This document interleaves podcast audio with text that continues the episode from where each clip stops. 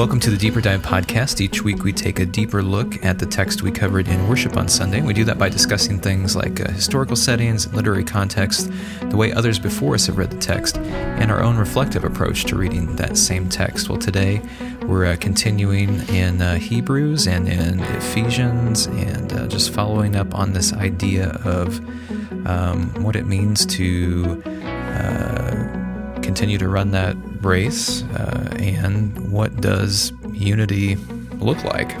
so those are uh, two great uh, great topics, and uh, we'll uh, jump in here and and get cooking, I guess. So. I thought I'd just uh, maybe shoot you a couple verses of scripture if you're in a place to write them down, or you can come back to this um, when we're talking about how is it that I deal with weariness. Um, just came from a really great prayer meeting when we were talking about this at several different levels. And uh, if you've got your uh, your pencil handy or you want to come back, Matthew 11, 28 and 30, uh, Jesus says, Come to me when you're weary and burdened and heavy laden, and I will give you rest. Uh, John 15, 4, I think is the key to whatever it is we do in life, where it talks about, King James says, Abide in me a New International Version says um, brain dead for the moment. Um, but anyway, it, it's basically the same thing. Abide in me, remain in me. I think is what yeah. uh, mm-hmm. NIV says. Um, and um, so some of those verses, Psalm 37, you know, be still and know that I am God. Uh, Psalm 23. Uh, this is my question. When's the last time you uh, stopped beside the still waters and rested? Um, and so I think that our weariness really sometimes affects our spiritual lives and our faith in in uh, not sometimes it does. It just affects our spiritual lives and our faith in a derogatory manner. And uh, uh, Isaiah 40 they that wait upon the Lord shall renew their strength. And so I'm really convinced that's why the enemy wants to keep us busy and wants to keep it so keep us as believers so busy so that we fall into some of those same sorts of traps. But mm-hmm. yeah. anyway, that might be just some places for you to go. I don't know if you have any scriptures, uh, Isaac. Yeah, I'm a big fan of um, the middle of the Sermon on the Mount. So the the you know Matthew uh, five, six, and seven uh, is typically where we see that. There's a version of it in Luke too, but um, it, uh, it, it you know there's a lot of great teaching in there, but it's really about um, these people that he's talking to, uh, mainly his disciples, really more than mm-hmm. than the, the large crowd, about how to uh, uh, live in the world in a very uh, big way, um, in a certain extent. In the middle of that is this section on um, on uh, worry. We typically think about it as worry, but it's really about uh, being steadfast. And so Matthew six twenty five through the end of that chapter, which is the basically the you know uh, don't worry about what you're going to eat or drink. Um, you know, look at the birds; they've got it together. Mm-hmm. And uh, are you more valuable than birds? And uh, why are you worrying about uh, what you look like, what you're going to do uh, with your clothes, these kinds of things? I mean, it's it's just setting the universe in a particular frame, and we see our place in that, and know that God's got our back, essentially. Mm-hmm. So, mm-hmm. I always recommend the message version of that. If you can get a hold of that, you can find that anywhere online. But just a great uh, a great way to say that, I think, in that section there. That's great. Yeah, always good. That whole uh, five, six, and seven. You know, when I was in um, the the first class that I took on uh, the Gospels together, one of our professors uh, made us. We thought it was very laborious and um, almost uh, Dickensian uh, to to have us memorize Matthew five, six, and seven, and then write it out as uh, as poor college students early in the morning.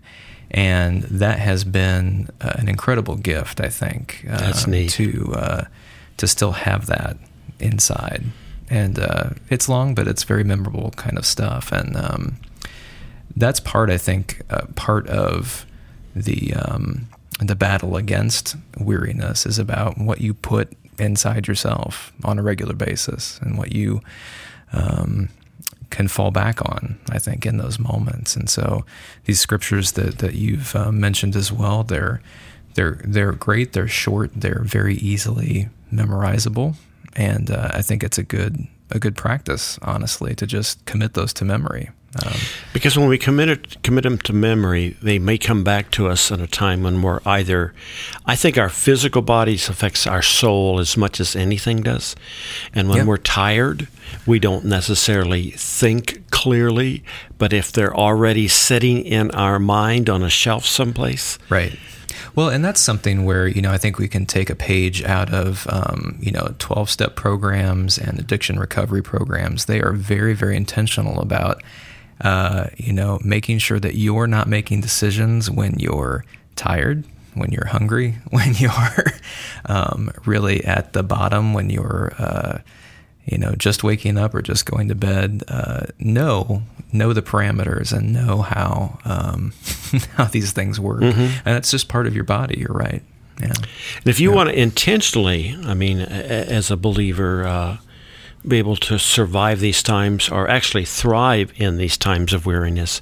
I, am just a believer in preparation. I'm a believer in in having a plan. So I've been around long enough that when I start to get tired and weary, I, I start to recognize the signs in what I'm saying or my attitudes. Right. And then I put into some practice some things that I've learned in the past rather than just yeah it's not a it's not a uh, it's not a magic formula, but it certainly does get you further down the road mm-hmm. than than uh, not doing it. Mm-hmm. So yeah, you know, it really is. That's for sure. Well, you also mentioned, I think, this concept of unity. You want to talk about that a little bit today because I think that's something that's very. Uh, oh, people are either just uh, super sure about what it means to be uh, in unity, or they have no idea. It seems there's no middle ground. Either there's a very set specific list of this is what it means to be unified, or people have no idea and they're just walking around going, I don't know if we could ever be unified about anything. Mm-hmm. Um, so I, am interested to talk about that today. What, uh, what, what are your thoughts on that? Well, my thoughts. Uh, uh, my thoughts really are, are settled around and have been for uh, uh, several years now about what's happening in the larger United Methodist Church. Sure. And uh, everybody, uh, in, in the sense of this uh, this uh, special called session of General Conference in February, the 21 through 23, I think, of next year, over this human sexuality conversation. Um, uh, we talk about we want to be unified, but we only want to be unified as long as we can be unified the way I believe and what I want. Um, and so uh, that whole concept of unity. Uh, somebody wrote that unity is being in harmony with each other, but harmony doesn't have to be singing the same. I mean, you can have a four part harmony. Right. Yeah. And uh, uh, that sense of harmony. And I, am not sure how good we are at that at believers. Um, uh, yeah, I think we probably tend again to a you know unity means uniformity, mm-hmm. uh, which means everything uh, looks the same. Um, and the harmony, I think, is a great a great analogy because it does. Uh, th- there is some there's some consistency in rhythm, but not full uniformity in rhythm mm-hmm. sometimes, you know, about when the notes happen. Certainly the pitches are different, and sometimes they are uh, pitches that we would call um, consonant pitches. This is a little music theory lesson mm-hmm. here today. Okay. So, uh, consonant pitches, which are pitches that um, uh, are very much uh, pleasant to uh, the ear in some ways. Uh, and then dissonant pitches, which are pitches that uh, really kind of demand a resolution somewhere. Like they they fight against each other just for a little bit until there's that resolution. And so harmony is a mixture of both of those things. It's not just a mixture of pleasant pitches, but it's a mixture of creating this tension and this release. And um, sometimes our unity, I think, uh, is that way as well. That mm-hmm. it's not. Um, that part of it is the the journey toward uh, you know, the resolution of tension, but we have to recognize that still in the middle of that there is right unity as well. Um, I think about um, singing in the sense of singing in unison, which means we all sing the same pitch, but the fullness, and of course, I'm from a, a gospel background, so Sure. I think of uh, I think of great gospel quartets, um, or even singing groups. Uh, I had a group called uh, Country Praise uh, for about eight years, and uh, the harmony that we had brought a fuller piece to it, but we also had to work at it because my capacity to sing at the pitch level that my partner's capacity to sing at, we weren't necessarily pitched the same way. Right. She could go miles higher than I could go, Right. and we really had to work at that to get a good sound. Um, And I, I'm not sure that. I- I guess my hope is the best for the church in general, that we're willing to work at that. Um, Yeah. and I'm I'm just honestly concerned about that. I um, um, because it's too easy to take my ball and go home and play. Um, in some ways, um, Yeah, yeah. There's a you know there are a couple of different forces I think at work on us in that. I think there's this you know desire that there is one a specific way of seeing the world, of seeing God, and I'm the person who knows that the best. Now, most people wouldn't say it in those stark terms, but I think there's something that kind of pushes us toward that um, that perspective that there is behind all of these different layers, there's only one way to do this, and I need to find that one right way. And um, I'm just not sure that that's reality. Uh, it certainly isn't scripture. Um, so, you know, well, between uh, for a while between Peter and Paul, and then, I mean, their um, their divisions or their arguments or whatever we frame them as uh, came because uh, Peter was committed to the Jews, Paul was called to go to the Gentiles, um, and uh, it was. Um, I was uh, either reading or listening to something the other day that was talking about uh, uh, Paul being called to Jerusalem to give an accounting of what was going on. Right. Uh, that may have been Sunday afternoon at Charge Conference. Oh. Jim Jim Barnett, our superintendent, was Mm-hmm. got to do a little preaching, and uh, he was I, maybe that's where I heard that, but I was just reminded of that that. Uh, uh, because Paul was doing it to a different people, preaching it to a different people, preaching it in a different way. They were worshiping in a different way that he was called into account. And uh, Yeah. Well, you know what's interesting about that is that all uh, all all sides. I mean, we might use the word civil about it, and maybe that's not the right word, but I think um, all of those people involved in that accounting in Jerusalem. I think expected the best out of everyone in the situation, even though some things had been stirred up that were unsettling uh, to everyone involved. Um, everyone came around that table with the expectation that uh, God is doing something here. We just want to figure out what that is together, and um, and they did that, and and uh, people. It wasn't compromise necessarily in the sense that we think about, you know, American political compromise, which we don't do anymore anyway, so it doesn't matter. But um, historically speaking, but uh, the but the idea that um, they are uh, unity because it seemed good to them and to the Holy Spirit is uh, the, the the line in Acts, I think. Um, and they, they come away from that, uh, you know, uh, the church in Jerusalem being a little bit more informed and expanded because of what Paul was doing, and Paul being a little bit more connected to those folks in Jerusalem and saying, you know what, what you're doing is great. You might want to also consider these things as well as you're as you're doing this. So both sides are are helping each other instead of uh, you know planting a stake in the ground and saying this is the only right way to, to go about this. Um, which we're sorely in, in need of, Oh, quite my. honestly, today. Uh, the older I've gotten, the more I've realized that I don't, I don't. God didn't give me the only uh, little bit of wisdom there in the world. Um, I've, uh, and I've, I've also understood.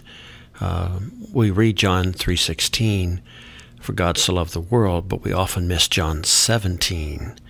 Uh, which talks about God's the, the, one who'll take care of right. of the ju- that's not our yeah. role that's yep. not our job we're to bring them to Jesus and let right. Jesus take it from there uh, right that's a pretty loose translation sure it, um, so I I, uh, I, think about whether that's in our local church uh, people like different ways of doing things thinks thing think things should be done different ways, and generally we think our way is the best way. Um, and that, that's, I think, what I really want folks to hear is that's not the voice of God speaking. The voice of God speaking is that we need to agree that Jesus is the Christ, the Son of God, committed to that, convinced of that. Our role is to make disciples of Jesus Christ. So much of this other stuff then right. is about we're trying to determine who's worthy and who's not worthy, uh, and that that generally gets us sidetracked, which is exactly what the enemy wants. Sure, is to yeah. get us sidetracked. Yeah, it's uh, you know early on in the history of the church. Um, you know the development of scripture is uh, is a uh, an interesting story in and of itself. Um, but there's a lot of material in those 66 books of, of the Bible that were uh, kind of canonized, you know, so to speak. A few more if you want to talk about the others, but you know, it's a footnote. But um, but early on in the life of the church, they said we need a more uh, concise way to talk about unity and to talk about what we believe. How do we condense this down? And so these these affirmations of faith, these creeds become very important because they become shorthand for what it means to be unified. Um, it's not something that you just kind of say because you know we say it. Uh, it's something that points to these are the these are the foundational things that um, we read the rest of life through, and so these are the things that we agree on or belief. Uh, you know, we believe these things is another way to say that. Mm-hmm. Um, and so those are a great place to start um, when you uh, think about issues that might be smaller than that. You can always back up and say, "Is this an issue that we, you know, affirm, affirm together mm-hmm. uh, in any of the creeds or affirmations of faith that we that we use?" And you know, probably nine point nine nine nine times out of ten, it is not.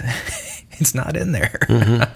and so it becomes uh, second, third level at at, at best. Mm-hmm. You know, it's not a it's not an issue that we need to divide over in a sense.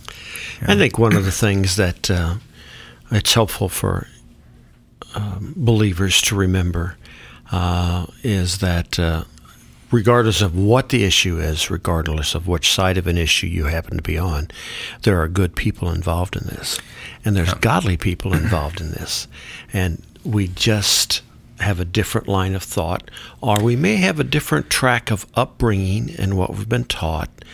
We may have, uh, but the fact is, wherever you are in whatever conversation, we're talking hopefully a child of God who has claimed Jesus and who God claims.